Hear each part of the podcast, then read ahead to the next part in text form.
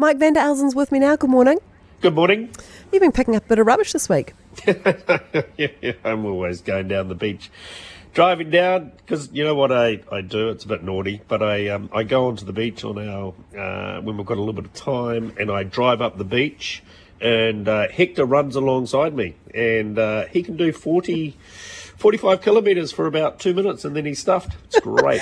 You're not going to be getting your 3,800 steps that you need to prevent, you know, some dementia kicking in if, you, if you're sitting in the car, Mike.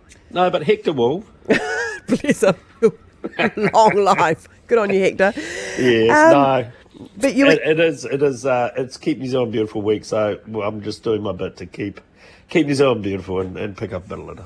And you were thinking about um, food rubbish um, and and packaging and things, and you were talking to your daughter about what's really popular at the tuck shop, the school tuck shop. I know, and you know what it is? Two minute noodles. Kind of not surprised. Have they got they, they've got somewhere though to heat them up, cook them up, put the water in. Are they? I guess so. Yeah, I think must. they. Ha- I think they have junks there. Okay. But you know, a you've got the wastage of the packaging, but b they are they are, and we say this time and time again, and we're not lying. They are full of so much salt. So I thought, why don't we do a little nasi goreng? So nasi goreng is probably it's. I said to Hazel, "What's the most favourite or what's the most popular noodle variety or flavour?" And she said nasi goreng. So here we go. Let's make a nasi goreng. Once you make it, you just package up into little containers, put into the fridge. It will last a week in the fridge, and then you can just take it to school as you wish. And you just need to heat it when you get to school. So it's super simple. So you just need uh, some cooked rice. I, I would go short grain rice uh, or medium grain rice. Cook that off. Once it's cooked, put it onto a tray, put it into your fridge, cool it down. That hardens the rice up and enables you to fry it and it doesn't go mushy.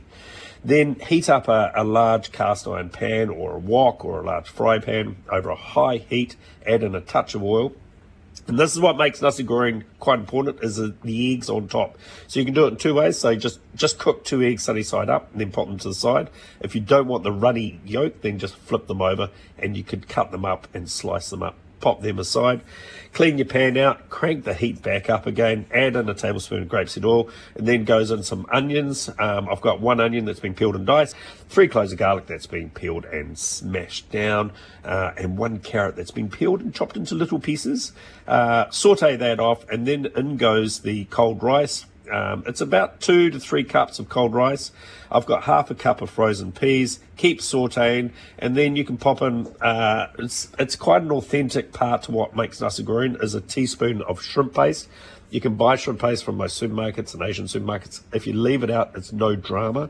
So one teaspoon of shrimp paste. Keep tossing, tossing, tossing, and then uh, two tablespoons of sweet soy sauce. Uh, it's also called kecap manis. Uh, so two tablespoons of sweet soy sauce, two tablespoons of soy sauce. Toss, toss, toss for another two minutes, and that is the key to the flavour because what happens is both those soy sauces reduce down, they start to caramelize, and that's what gives nasi goreng that rich caramelized flavour is the cooking of those sauces right down. Um, once you basically have no sauce left in the bottom, uh, pop them into your containers or serve them up straight away if you're going to eat it, and then just garnish that with some of the chopped egg and maybe some spring onions on top. And you can put some bean sprouts through there if you want to add some more vegetables to it. So it's pretty it's pretty simple to make your own nasi goreng. And if you were throwing it into the kids' lunches and they didn't have somewhere to heat it up, is it okay cold? Totally.